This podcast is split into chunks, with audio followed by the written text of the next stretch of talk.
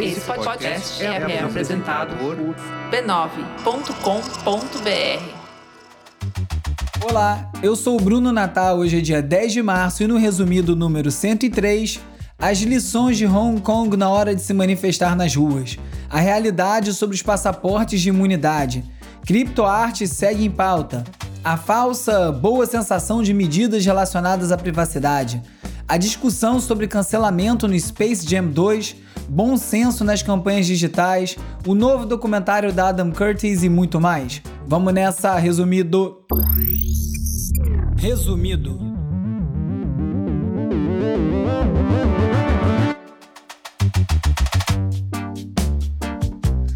Olá, resumista! Esse é o Resumido, um podcast sobre cultura digital e o impacto da tecnologia em todos os aspectos das nossas vidas. Semana cheia de notícias relacionadas ao bom senso, on e offline. Mais uma semana, mais uma avalanche de acontecimentos. Como já tem virado tradição, às terças-feiras, bem no dia de gravar, explode algum tema que aí me obriga a tomar uma decisão. Ou faço um episódio inteiro, especial, dedicado a esse tema, ou então eu sigo a programação normal com os links que eu tinha separado. E como quase sempre, eu vou seguir a programação normal, porque de novo, como quase sempre acontece, esse assunto aí vai se tornar onipresente, é dinâmico, eu posso falar muito mais sobre ele lá no Twitter ao longo dos dias, e o foco do programa aqui é a cultura digital. Obviamente que eu estou falando das anulações, das condenações do Lula e do impacto político que isso aí tem. Eu não vou me aprofundar, mas eu não vou me abster de comentar, porque se tem uma coisa que eu não respeito é jornalista frouxo que não se posiciona por medinho de perder audiência, acordo comercial ou quer posar de isentão. Então eu tenho direito à minha opinião, você pode concordar, discordar, pode seguir me ouvindo mesmo assim, ou você pode decidir que nada do que eu falo tem validade a partir dessa discordância.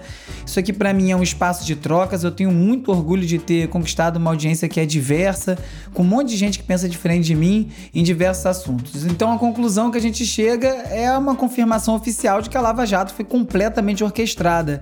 Com que interesse político essa revelação surgiu justo agora, eu não sei, mas eu também não sei nem se o Lula é culpado ou inocente, porque não teve um julgamento justo e esse é o ponto. Eu espero então apenas que isso tudo consiga nos levar para um lugar melhor, porque do jeito que tá é completamente inviável como país ou como sociedade. O Guardian trouxe uma história sobre a campanha dos lojistas britânicos que estão pedindo autorização para os seus clientes cadastrados para enviar e-mails com divulgação de promoções do Dia das Mães. Então, o que eles pedem é que o seu, a sua base de cadastrados diga sim ou não, faça o famoso opt-in para receber as mensagens de divulgação do Dia das Mães. E o motivo disso é que muita gente sofre nessas datas com esses lembretes também. Além de ter que andar na rua e ver tudo falando sobre o Dia das Mães ou Dia dos Pais ou diversas outras datas, quando a pessoa não tem o pai ou a mãe ou está passando por alguma coisa com eles. E, e agora também quando gera essa outra ansiedade com os e-mails falando dessas promoções. Né? Você já está preso em casa e não consegue nem escolher o que vai receber.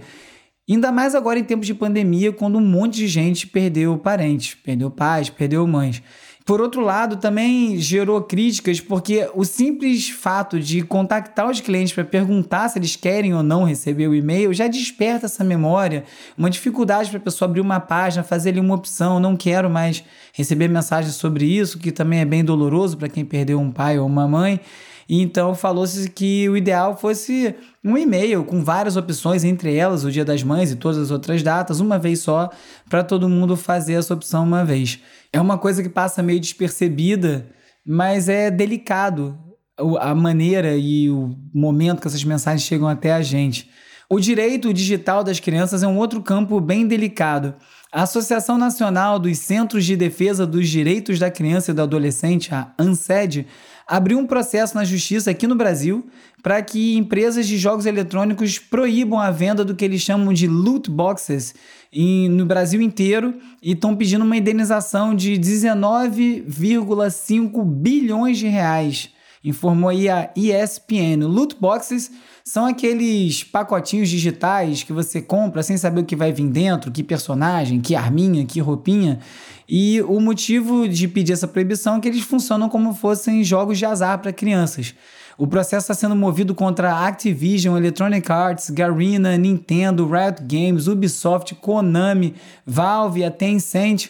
é além de envolver também a Apple, a Microsoft, a Sony e o Google. Não é brincadeira não, é uma ação bem grande. Esses loot boxes, esses envelopes digitais, são cheios de estímulos visuais, a tela brilhando, fora que tem vários ídolos envolvidos, no caso dos cards do FIFA, por exemplo, do jogo de futebol. A Bélgica, Holanda e Austrália já regulamentaram ou proibiram esse tipo de ativo eletrônico de ser vendido para criança ou para adolescente justamente por conta do que desperta nelas. Eu já falei aqui algumas vezes como meu filho adora jogar Pokémon Go e é um jogo que me assusta muito quanto mais eu observo pela quantidade de dispositivo viciante que tem no jogo. São 300 camadas, é um jogo impossível de terminar. Você nunca vai conseguir conquistar tudo que é proposto lá, todos os Pokémons, em todas as versões, em todos os mundos. Isso gera muita ansiedade. Eu converso muito com meu filho sobre isso, tentando mostrar pelos gatilhos, apesar dele ter só 9 anos mas eu principalmente tento dar um limite, né? É, tarefas específicas. Você vai abrir o jogo, você vai fazer o que nele? Então você faz o que você quer fazer, terminou e para. Senão você não consegue acabar nunca esse jogo. E realmente é muito cruel com as crianças. E não é só criança que fica viciado em jogo. A gente, depois de adulto, fica viciado ainda nos nossos objetos eletrônicos. Uma lei na União Europeia agora determinou que as empresas têm que oferecer conserto e também peças de reposição para produtos eletrônicos por até 10 anos depois do produto ser lançado. Hoje em dia é muito comum você comprar um produto e muito pouco tempo depois não ter peça para reposição e você não conseguir consertar. E hoje em dia tudo é eletrônico, né? A máquina de lavar, a geladeira, o seu computador, o seu telefone. E todos eles seguem isso que se chama de obsolescência programada. Em muitos casos, esses produtos são programados para pifar, para parar de funcionar num tempo determinado, para te forçar a comprar outro. Nos Estados Unidos tem uma luta pelo direito de consertar os produtos, né? Chama-se Right to Repair, que é você poder abrir o seu produto, você poder comprar uma peça e consertar sem perder a garantia, você poder levar esse produto para consertar em um lugar que não é da autorizada, fazer os jailbreaks, que é você mexer na programação daquele produto para ele fazer o que você quer. Isso é uma coisa cada vez mais importante. A gente vai ficando cada vez mais preso nessas plataformas de produtos e fica sem opção. Eu recentemente falei no Twitter sobre a minha TV que é da Samsung, que agora deu para aparecer propaganda nela. Aparece uma propaganda no menu de um, de um, serviço da própria Samsung de TV e da programação daquilo. E o aparelho é meu, eu não estou num lugar, não é questão de freemium, eu comprei o aparelho, eu não tenho que ver propaganda ali. Eu tenho direito de não ver. A Lenovo faz o mesmo que o laptop fazendo propaganda de antivírus. Isso é completamente errado. E falando em tela, já que eu estou falando de televisão, de laptop, se você também está igual a mim, muito cansado dessa quantidade de reunião online, né, chamado de fatiga do Zoom, mas que na verdade não importa a plataforma, você pode usar qualquer outra plataforma, o Google Meet ou Teammates, qualquer coisa cansa muito, eu fico muito cansado. Eu faço quatro reuniões dessa num dia, eu fico exausto de uma maneira que eu não ficaria se eu estivesse na rua. E não é coincidência, a Universidade de Stanford apontou no artigo quatro motivos desse cansaço e quatro maneiras de solucionar. Então, o primeiro ponto que eles falam é que tem muito close e muito contato visual. Enquanto você está numa, numa ligação dessa, a cara das pessoas fica enorme na tela e fica olhando sem parar. Você não consegue botar o seu olho em outro lugar. Você fica olhando, olhando para a tela, para a pessoa, para os olhos da pessoa e aquilo cansa muito. Então a dica é você diminuir a tela, diminuir a janela do aplicativo onde você estiver fazendo a reunião para diminuir o rosto das pessoas. Um outro ponto que eles levantaram é você ficar se vendo na tela. E a comparação é que seria o equivalente a você andar na rua e uma pessoa ficar te seguindo com um espelho. E toda conversa que você tiver na rua, toda interação que você tiver no mundo físico, você ficar se vendo no espelho. Isso é totalmente irreal, isso não existe. Então, obviamente, uma solução para isso é você desligar essa função de ficar se vendo na tela. Obviamente que você tem que estar tá com ela ligada em alguns momentos para ver o que acontece no entorno. O que não falta é gafe em reunião digital. Mas você evitar ficar com aquilo aberto o tempo todo.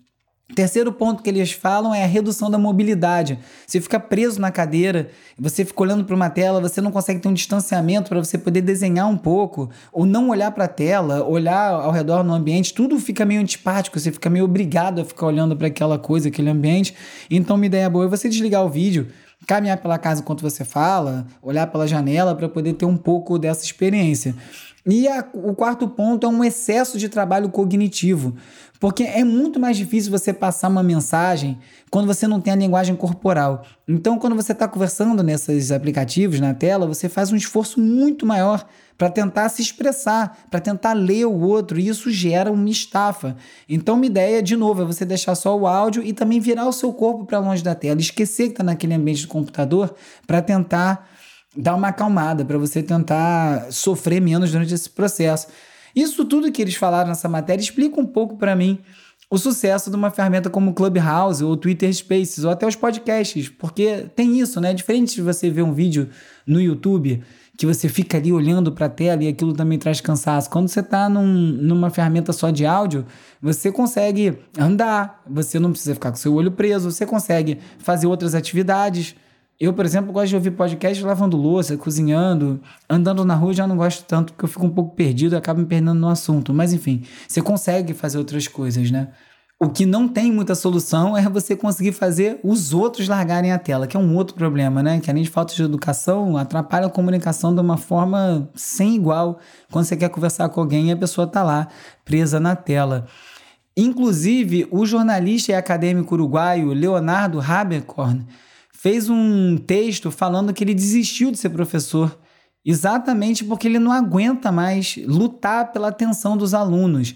E aí ele fala nesse texto sobre a falta de respeito que os alunos têm, de interesse nos assuntos, que ele puxa conversa, ninguém sabe de nada, do básico do assunto que estava que está ali supostamente para estudar, que a pessoa deveria ter interesse. Ele contou a história de uma aluna que estava cortando a unha do pé na sala de aula e que ele chamou a atenção e ela olhou para ele com uma cara tipo: como assim? Eu não posso fazer o que eu quero aqui enquanto eu estou te ouvindo falar. E essa falta de respeito e essa falta de noção acabou fazendo ele desistir de ser professor. E quem conhece professor ouve histórias muito parecidas, né? E ainda nesse assunto de falta de noção sobre o que significa se comunicar, é, mas do ponto de vista de quem comunica, o Júlio Vitor um youtuber, fez um vídeo muito bom falando sobre o Flow, o podcast que eu comentei aqui no episódio passado, o retrasado. Sobre como eu fiquei bem preocupado com a maneira que eles conduzem conversas, com o tamanho da audiência que eles têm, a irresponsabilidade que eles têm com aquilo. E o, o, o Júlio fez um vídeo inteiro comentando sobre isso, é, entrando em detalhes, analisando ali o programa, qual é a dinâmica e quais os problemas que aquilo apresenta. E para terminar a análise dele com chave de ouro, ele botou um sabão que o Rogério Skylab deu nos próprios apresentadores do Flow num dos, numa da vez que ele teve no programa no ano passado. Ouve só. É um, programa jornalístico. Precisa entendeu? ser, a gente não pode ser só dois, dois moleque idiota. Eu, mas eu, eu sou, eu sou meio idiota, na real. Foda-se, mas é um, um programa jornalístico, tem uma multidão vendo. Aqui não é um bootcamp. Eu queria que aqui fosse. Aqui cara. não é um bootcamp. aqui não é um bootcamp. Aqui é um programa jornalístico. Vocês não são formados em jornalismo? Foda-se. E é isso, eu não vou ficar falando mais desse programa aqui. Eu não gosto de ficar falando mal do programa dos outros. Eu que muita coisa legal para sublinhar, mas nesse caso eu achei importante porque às vezes dá uma canseira que dá vontade de se mudar para o espaço. Que aliás agora vai ser uma possibilidade. Vai ser lançado o Voyager Station Hotel, o hotel espacial que tem previsão de abertura em 2027. E a ideia é você ficar nesse hotel alguns dias e ele vai ser de um formato circular que ao girar vai gerar gravidade nas extremidades e só no meio vai ser gravidade zero. Eu fico imaginando o custo de ficar nesse hotel. Agora 2027 já vai dar para ir para o espaço, será? Um artigo da MIT Tech Review demonstrou mais uma vez aí mais um exemplo de viés nas inteligências artificiais. E o teste em questão foi o seguinte: eles botaram uma inteligência artificial para ter que completar uma imagem de um homem e de uma mulher e criar todo o corpo a partir só do rosto. Usaram inclusive uma imagem da AOC, a congressista americana. E o que aconteceu foi que, em grande parte das vezes, essa inteligência artificial para as mulheres gerava um corpo de biquíni por conta de todo o histórico de aprendizado dessas inteligências artificiais ser baseado em imagens machistas e imagens que exploram a sexualidade da mulher. Não é à toa que mais de 90% dos deepfakes produzidos até hoje são relacionados à pornografia quase sempre com mulher. Então é mais, muito mais fácil para essas inteligências artificiais hoje gerarem imagens sexualizadas de mulher do que de homem, o que acaba repetindo e sedimentando esse machismo também no ambiente digital. A The Verge também contou sobre um experimento em que simplesmente escrevendo iPod com caneta no pedaço de papel e colocando na frente de uma maçã, eles conseguiram fazer a ferramenta de inteligência artificial da OpenAI, que é aí uma das empresas de ponta nisso, é responsável pela GPT-3, que é inteligência artificial mais avançada em termos de gerar conteúdo, se embanana toda e acaba categorizando a imagem da maçã como iPod. Isso é bem preocupante porque mostra como é muito fácil burlar esse sistema. Você pode hackear, embaralhar o sistema inteiro, você pode também usar isso para se defender, né? Alguns ativistas fazem isso, usam blusas com muitas informações ou pintam o rosto para confundir a luz e aí a câmera não conseguir ler tão bem o rosto, mas acaba mostrando principalmente a falta de precisão dessas ferramentas ainda e como a gente não está pronto para ter isso nas ruas como está sendo proposto.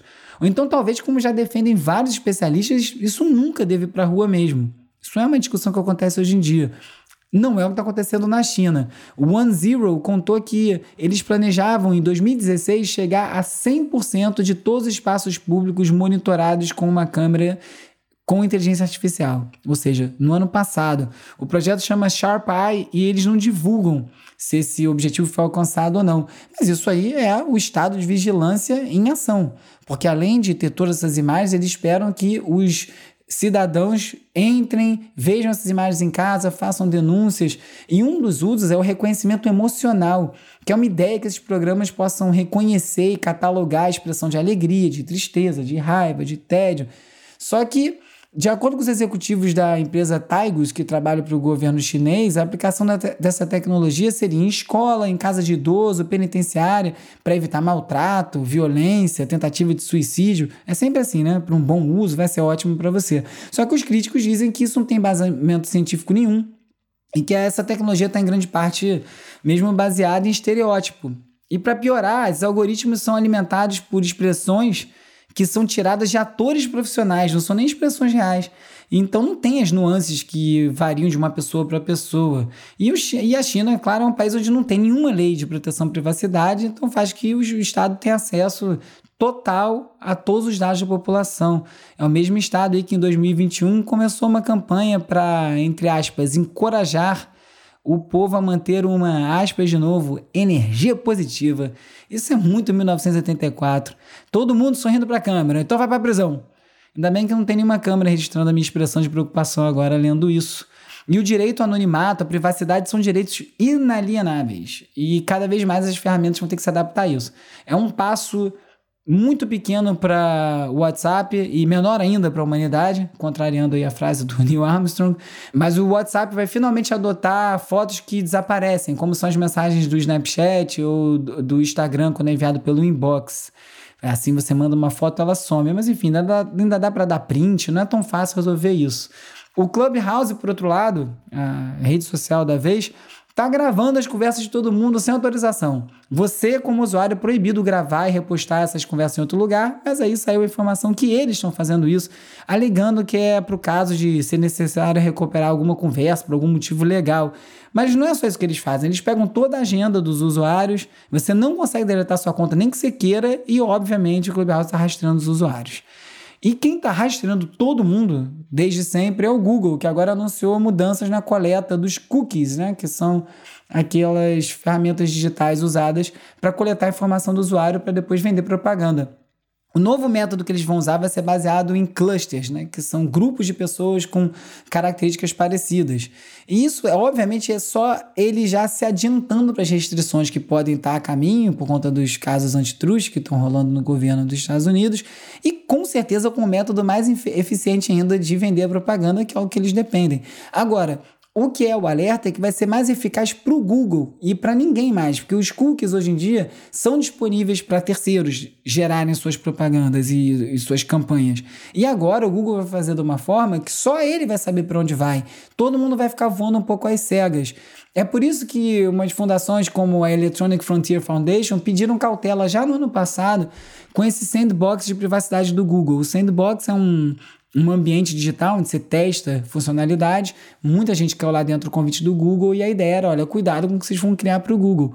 E é o mesmo papo que vem acontecendo com a Apple em relação aos desenvolvedores que têm falado que essas medidas de privacidade que a Apple tomou, que são muito bem-vindas em relação à coleta de dados dos usuários, na verdade também podem servir para fortalecer a posição da Apple nesse mesmo mercado. O podcast Mobile Dev Memo falou sobre como esse tipo de proteção que a Apple põe pode impossibilitar vários tipos de negócio e aumenta a força da Apple, da App Store, que é a grande discussão entre desenvolvedores e a Apple hoje em dia, porque eles acham que aquilo é só para você pagar, não tem por que pagar, porque a pessoa descobre sobre os aplicativos em outros lugares.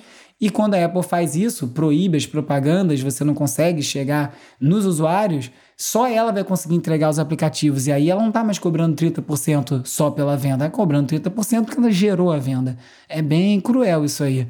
E não é só no mundo digital que é difícil dizer o que é real e o que não é, não. O Garden publicou uma foto de uma ilusão de ótica chamada miragem superior. Nas miragens superiores, a imagem que se forma na vida real, você ali olhando, ela se forma acima da linha do horizonte, quando tem uma camada de ar frio que fica logo embaixo da camada de ar quente, que acontece muito em região gelada. E o resultado que dá é a impressão que o objeto está flutuando. E no Garden a foto é um navio no horizonte que parece que ele está voando, igual uma nave. E você fica pensando que às vezes não dá para acreditar nem no que você está vendo. A gente fala tanto disso, de fake news, credibilidade, realidade compartilhada, esse assunto tá tão, tão em pauta, mas às vezes a gente não consegue acreditar nem no que a gente está vendo, e com essas imagens e deepfakes e imagens digitais, vai ficar muito difícil ou mais difícil achar esse lugar onde, olha, tá aqui, a gente consegue ver sim. É, isso aqui é verdade sim, porque o que, que você vai comprovar? Você vê um deepfake do Tom Cruise e tem certeza que é ele? Como é que você vai provar que aquilo não é? Vai ficar complicado, são tempos difíceis aí pela frente. Duas grandes notícias em uma sobre vacinas. Tanto a Coronavac quanto a AstraZeneca estão se provando eficazes contra essa nova variante surgida em Manaus, a P1, que é muito mais contagiosa. Isso é uma baita de uma notícia. Agora só falta aí o camarada que tá lá em Brasília comprar vacina para todo mundo tomar, né? Eu tô doido para tomar, tô vendo vários amigos que eu tenho nos Estados Unidos tomando, gente mais nova do que eu tomando e aqui nada. E ainda nesse assunto pandemia, a Folha divulgou um estudo que mostra que o Facebook não está mantendo o mesmo padrão de cuidado com a desinformação que eles têm nos Estados Unidos em outros países. No Brasil, por exemplo, o presidente Bolsonaro já propagou desinformação, mentira sobre a pandemia pelo menos 29 vezes no Facebook, nas lives, em posts, e a plataforma até agora só retirou um vídeo do ar. Se você tem Twitter, você já deve ter visto aí algum desses trechos e qualquer um de nós que postasse uma coisa dessa estava banido na hora. E há um outro problema no Facebook. A onda de notícias falsas em espanhol também não tem sido combatido como tem acontecido em inglês. Os assuntos mais afetados aí nesse ponto cego são a política e a vacinação, justamente essas áreas interligadas onde a distorção do noticiário está comendo solta. Uma pesquisa da Avaz diz que 70% das notícias falsas que são postadas no Facebook em inglês recebem um aviso de alerta. Só que só 30% do mesmo material, se ele for postado em espanhol, recebe esse alerta. Isso é muito importante porque pode explicar porque o Biden, por exemplo, não teve uma votação tão expressiva quanto se esperava na Flórida, ou porque em Chicago 18% do público que já pode ser vacinado tem desistido, tem não ido se vacinar com medo de ser injetado com chip, que vai facilitar a deportação, essas outras maluquices que circulam online. E a razão disso tudo, os pesquisadores falam, é que o número de moderadores do Facebook para a língua espanhola é muito menor do que eles têm para o inglês muito embora o espanhol seja hoje em dia o quarto idioma mais falado no mundo e tenha cerca de 80 milhões de pessoas que falam espanhol nos Estados Unidos, não é pouca gente. Com essa desproporção toda, esse material restante fica a cargo de algoritmos e inteligências artificiais que não conseguem dar conta das nuances da língua e nem de diferenças pequenas que tem entre o espanhol falado em cada país. O espanhol do México é diferente do espanhol do Chile, que é diferente do espanhol da Argentina e por aí vai. Agora você imagina como é que andam então esses números no Brasil em português com tanta desinformação de vacina correndo por aí, principalmente vindo lá direto de Brasília. Igual aquela do jacaré, que você já sabe, né? Aqui a gente acha graça, mas lá no Paraguai o povo foi para a rua e está protestando já há quatro dias pedindo o impeachment do presidente Mário Benítez. E sabe por quê? Porque menos de 1% da população foi vacinada até agora. Aqui no Brasil, mesmo nesse pico de pandemia, o produtor de festas André Barros achou pouco passar vergonha protestando contra o distanciamento e resolveu ele, por conta própria, propor um passaporte de Covid, o passaporte que já prova que a pessoa já teve e está liberada para ir para a festa. O que não faz o menor sentido, porque ninguém teve Covid está liberado, tá aí a P1 que reinfecta, como todo mundo viu. Você pode ter tido Covid ou ter sido vacinado e ainda assim transmitir para alguém, ou seja, continua precisando distanciar, continua precisando usar máscara. E aqui, só a título de transparência, eu conheço o André, eu já toquei em várias festas dele, e eu sou absolutamente contra uma idiotice dessa. Lá na China, onde as coisas estão sendo levadas muito a sério desde o início, eles estão estudando esse passaporte do vírus para valer. E lá eles conseguem, porque tem o dado, porque tem vacinação. Agora, é muito dado. Coleta muito dado. É localização, é estado de saúde, é boletim médico, é uma coisa delicada, porque precisa entregar muito dados para isso funcionar. Isso tem que ser coordenado com outros países, tem que ter uma aceitação global. Isso tudo, se for feito com pressa, vai gerar muito problema grande, com certeza. E é esse receio de privacidade que já fez vários jovens de Hong Kong, ou Hong Kong, como eu falava aí no início do programa, e todo mundo me zoava, abandonaram o Facebook para ir para outras redes menos monitoradas. Eles têm falado da falta de transparência né, nas decisões do Facebook, têm tirado várias páginas do ar. Eles dizem que não é por motivo político, mas claramente é. Então, esses jovens estão indo para o Weibo, para o WeChat. O que eu não entendi muito bem é que essas plataformas chinesas são piores ainda nesse sentido. Em Myanmar, inclusive, que está tendo vários protestos, as milícias do governo têm perseguido os manifestantes nessas outras redes, no TikTok, fazendo vídeo com ameaça de morte para chegar nas pessoas e elas verem, ficarem assustadas. O que surgiu de interessante nisso tudo, nessa ponte Hong Kong e Myanmar, e por isso eu estou falando disso, é que essa escola de protesto de Hong Kong revolucionou os protestos em vários aspectos, foi tudo muito bem organizado. Ano passado, retrasado, quer dizer, muitas imagens né, deles se coordenando, abrindo clarões para ambulância passar, enfim, tudo muito bem estruturado. Agora virou mesmo um método e está sendo exportado para manifestantes de outros países como Mianmar. Eles geraram um manual do protesto e lá explica tudo, assim, linguagem de comunicação por gestos, é, organização, como é que é a divisão de tarefas. Tem o que eles chamam da corrente humana, que corta o processo inteiro, que é para poder transportar as coisas em meio à, à manifestação.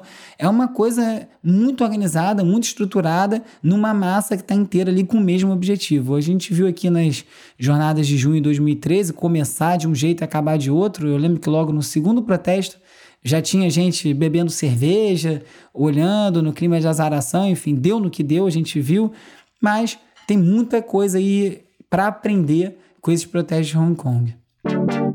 Da semana passada para cá, muita coisa aconteceu nesse novo mundo da criptoarte. Teve um grupo que comprou um print do Banksy oficial e destruiu ele, botou fogo nele para poder depois vender só a criptoarte, a imagem daquela arte que já não existe mais, para trazer esse, essa importância para a versão digital da arte. O Jack Dorsey do Twitter também está vendendo, está leiloando o primeiro tweet dele, que é o primeiro tweet do Twitter. E falando no Jack, é, o, o Square, que é a empresa de pagamentos dele, ele é CEO de duas empresas, né, um dos raríssimos casos, comprou o Tidal, que é o streaming de música do Jay-Z, por 297 milhões de dólares. Uma empresa que não, tem, não vale isso, eles não estão indo a lugar nenhum, o Tidal não pegou. Mas agora muita gente está achando que o que eles estão fazendo é já de olho nesse mercado de criptoarte e de NFT, né? O Non-Fungible Tokens, que são essas vendas de ativos digitais que você consegue criar uma, uma autenticidade e escassez para aquilo. Isso porque o Jay-Z e o Jack montaram um fundo de 500 bitcoins, não disseram para quê, e agora começa a aparecer que essa junção é para isso. E é óbvio que já começaram a aparecer uns golpes. Tem um cara aí no Twitter que está gerando esses tokens digitais automaticamente e arbitrariamente em várias obras. Você marca ele no Twitter, ele vai lá e gera automaticamente. Obviamente ele gera nenhum blockchain e não tem nenhuma é, valor legal naquilo, porque se o autor não disser que aquilo é original, não vai ser. Aliás, de novo, aqui em nome da transparência, da semana para cá eu acabei envolvido no projeto de criptoarte e eu divido com você em breve. Outra área onde está gerando colecionadores de maneira inesperada são MP3 de hip hop. Isso porque nos anos 90, no auge dos blogs de hip hop, que tinham várias faixas exclusivas, várias coleções dessas músicas dessa época não estão nos streamings e várias não estão por questão de direito autoral, porque tinha muito sample. Então, esses, esses blogs, esse, esse acervo de MP3 desses blogs representam aí uma época de criatividade, liberdade, experimentação. E esses MP3 se tornaram raros eles não estão disponíveis nas plataformas, apesar de alguns estarem no YouTube, e isso vem gerando aí um mercado paralelo disso. Mercado de MP3, quem diria? Como toda semana, separei alguns artigos mais longos que não comentei aqui no programa. Você pode encontrar o link para eles lá no site do Resumido, www.resumido.cc, onde eu também posto todos os links que eu comento aqui em cada episódio. Às vezes parece que eu estou falando coisa na minha cabeça, mas é tudo com link. Se você entrar lá no site, você vai ver tudo. Um dos textos que eu separei é uma entrevista, na verdade, um texto em primeira pessoa do Joaquim Cruz, o corredor, campeão olímpico brasileiro, que ele deu para o UOL uma, com uma mensagem muito, muito forte, assim, falando de quando ele foi campeão, ele fez questão de não voltar ao Brasil para não deixar nem governantes e nem o próprio, o próprio esporte se aproveitar da vitória dele, porque ele nunca teve apoio, para não parecer que era uma coisa que não era, e fala um pouco do tempo dele nos Estados Unidos. Um outro texto da The Atlantic fala sobre o que a pandemia está fazendo com os nossos cérebros, que está todo mundo esquecendo mais do que o normal e está esquecendo o como é ser normal. Memórias do dia a dia que a gente vai perdendo, o cheiro de um bar, que horas uma festa acaba. E também fala de um comportamento que já está gerando, que tem um nome, que é Smooth Brain, que é o cérebro macio, que é, são pessoas que estão separando dias e momentos para não pensar em nada, ativamente não pensar em nada. E um outro texto da MIT Tech Review, falando sobre as 10 tecnologias que vão despontar em 2021, está lá listada a GPT-3, é, Data Trusts, que são empresas que vão terceirizadas para gerenciar bancos de dados de governos, o mRNA aí à frente com as vacinas e várias outras coisas. Quem quiser falar comigo já sabe onde me encontrar como sempre, arroba urb, URBE no Twitter, tem também youtube.com resumido. E tem arroba resumido.podcast no Instagram e no TikTok. Ou então você me manda um oi pelo WhatsApp ou pelo Telegram para 21 97 969 5848, entra para a lista de transmissão onde eu envio vários, conteúdos extra, mando a lista da Resumido Tracks, que é a playlist semanal que eu faço, às vezes também troco muita ideia com quem está por lá, e recebo muitas dicas, então pinta lá. Hora de relaxar com as dicas de ver, ler e ouvir.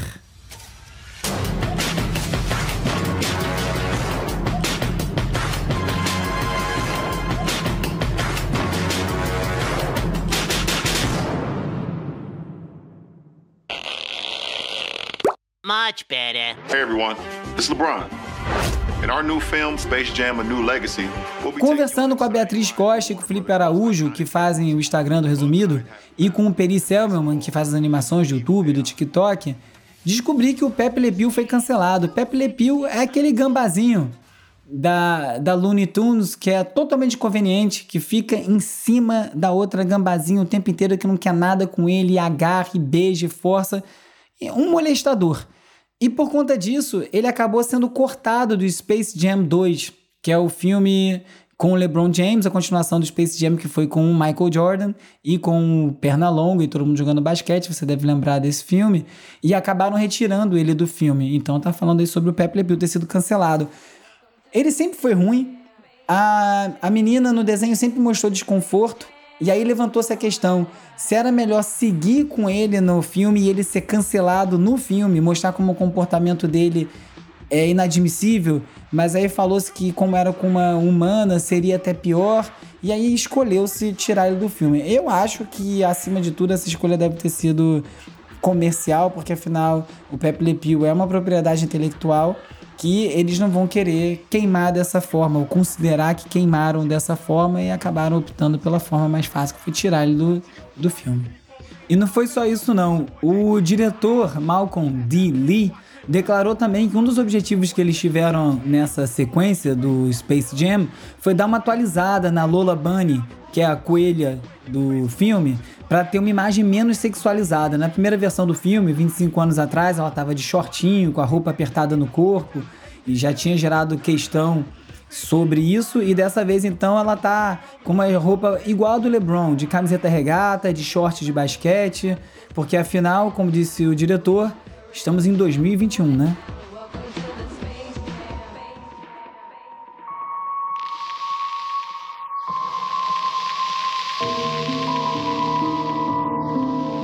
We are living through strange days. Across Britain, Europe, and America, societies have become split and polarized, not just in politics, but across the whole culture. There is anger at the inequality and the ever growing corruption. Can't Get You Out of My Head An Emotional History of the Modern World. Não consigo te tirar da minha cabeça uma história emocional do mundo moderno. Mais um ensaio visual do genial Adam Curtis. É uma sorte dos ingleses ter um cara desse fazendo documentários passar na TV aberta, viu? É uma, uma falta não ter um material assim aqui no Brasil. Dessa vez ele está contando a história do mundo do pós-guerra, da Segunda Guerra até aqui, através da análise dos movimentos radicais que vieram surgindo de lá para cá. Então ele fala de paranoia, de teorias de conspiração, de como décadas aí priorizando o indivíduo e principalmente o indivíduo como consumidor acabou transformando, se transformando num beco sem saída para a política, para a cultura. E se parece que é muita coisa, é porque é mesmo. É, o total da série são oito horas, estão divididas em seis partes, mas é divertido na medida do possível, no sentido que entretém, é muito didático. E são oito horas que são muito melhores aplicadas do que você assistir uma série Mequetrefe no Netflix ou aquele outro programa lá. Tá disponível no BBC iPlayer, que não roda no Brasil, mas também tem no YouTube. Corre antes que tirem. Não adianta tentar esquecer nem tentar dormir. Tá tudo podre. Parece que tem alguém pisando no seu peito. Você tenta acordar, mas não consegue. Você Essa dica do Calbook, meu parceiro no roteiro aqui do Resumido, um seriado que tá dando o que falar é o Cidade Invisível, que tá disponível no Netflix. É dirigido pelo Carlos Saldanha, o mesmo que dirigiu a animação Rio, das Ararinhas. E o seriado é uma trama policial que tem um teor ecológico, cheio de personagens de folclore brasileiro, de toda parte. E nesse mundo aí, misturando realidade, fantasia, o Rio serve de cenário para essa trama e a Lapa acaba tendo um destaque especial onde passam ali, de maneira anônima, várias figuras como a Cuca, o Saci Pererê, o Curupira. O seriado tem recebido várias críticas positivas aqui, lá fora. E o curioso é que só quem tá aqui no Brasil consegue entender direito, né? A natureza desses, desses seres fantásticos. Uma segunda temporada aí parece que já tá garantida pela Netflix. I met this girl last night. Ended up at her place, and, and you know, keep being a good boy for Papa, okay? I'll be home soon, I promise. Too late to cry. Oh, oh come on. You got a problem here? Get off of me, man! Get off of me!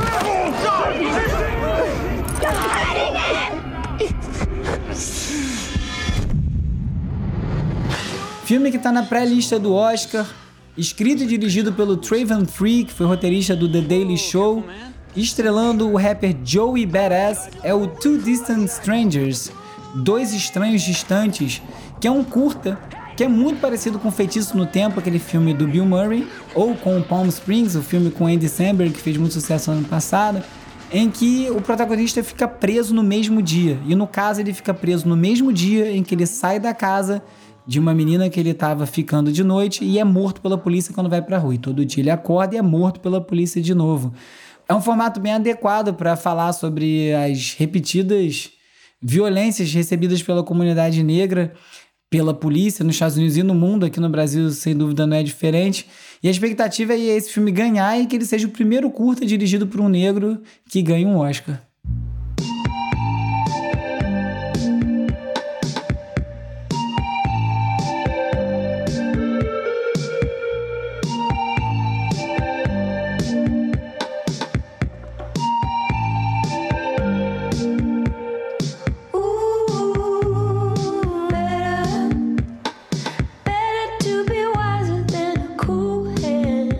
Eu vi a minha colega jornalista Lívia Brandão postando sobre a cantora Buzzy Lee e falei, quem é Buzzy Lee? E o que me fez clicar é que ela é filha do Steven Spielberg.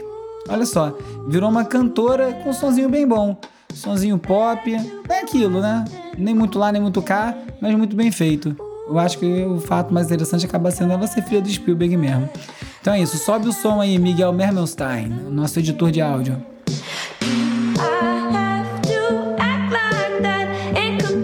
Nesse episódio você ficou sabendo que os protestos de Hong Kong estão fazendo escola, como a gente precisa seguir muito atento às questões de privacidade digital, mesmo quando parece que algo está sendo feito.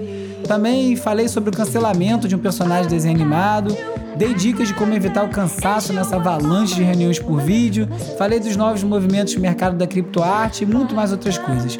Se você gostou desse episódio, recomenda, segue e curte na plataforma que você estiver ouvindo. Se for a Apple Podcast, deixa lá sua resenha, deixa suas estrelinhas. Se você quiser colaborar com o Resumido, tem o catarse.me barra resumido. E eu sou o Bruno Natal, obrigado pela audiência semana que vem tem mais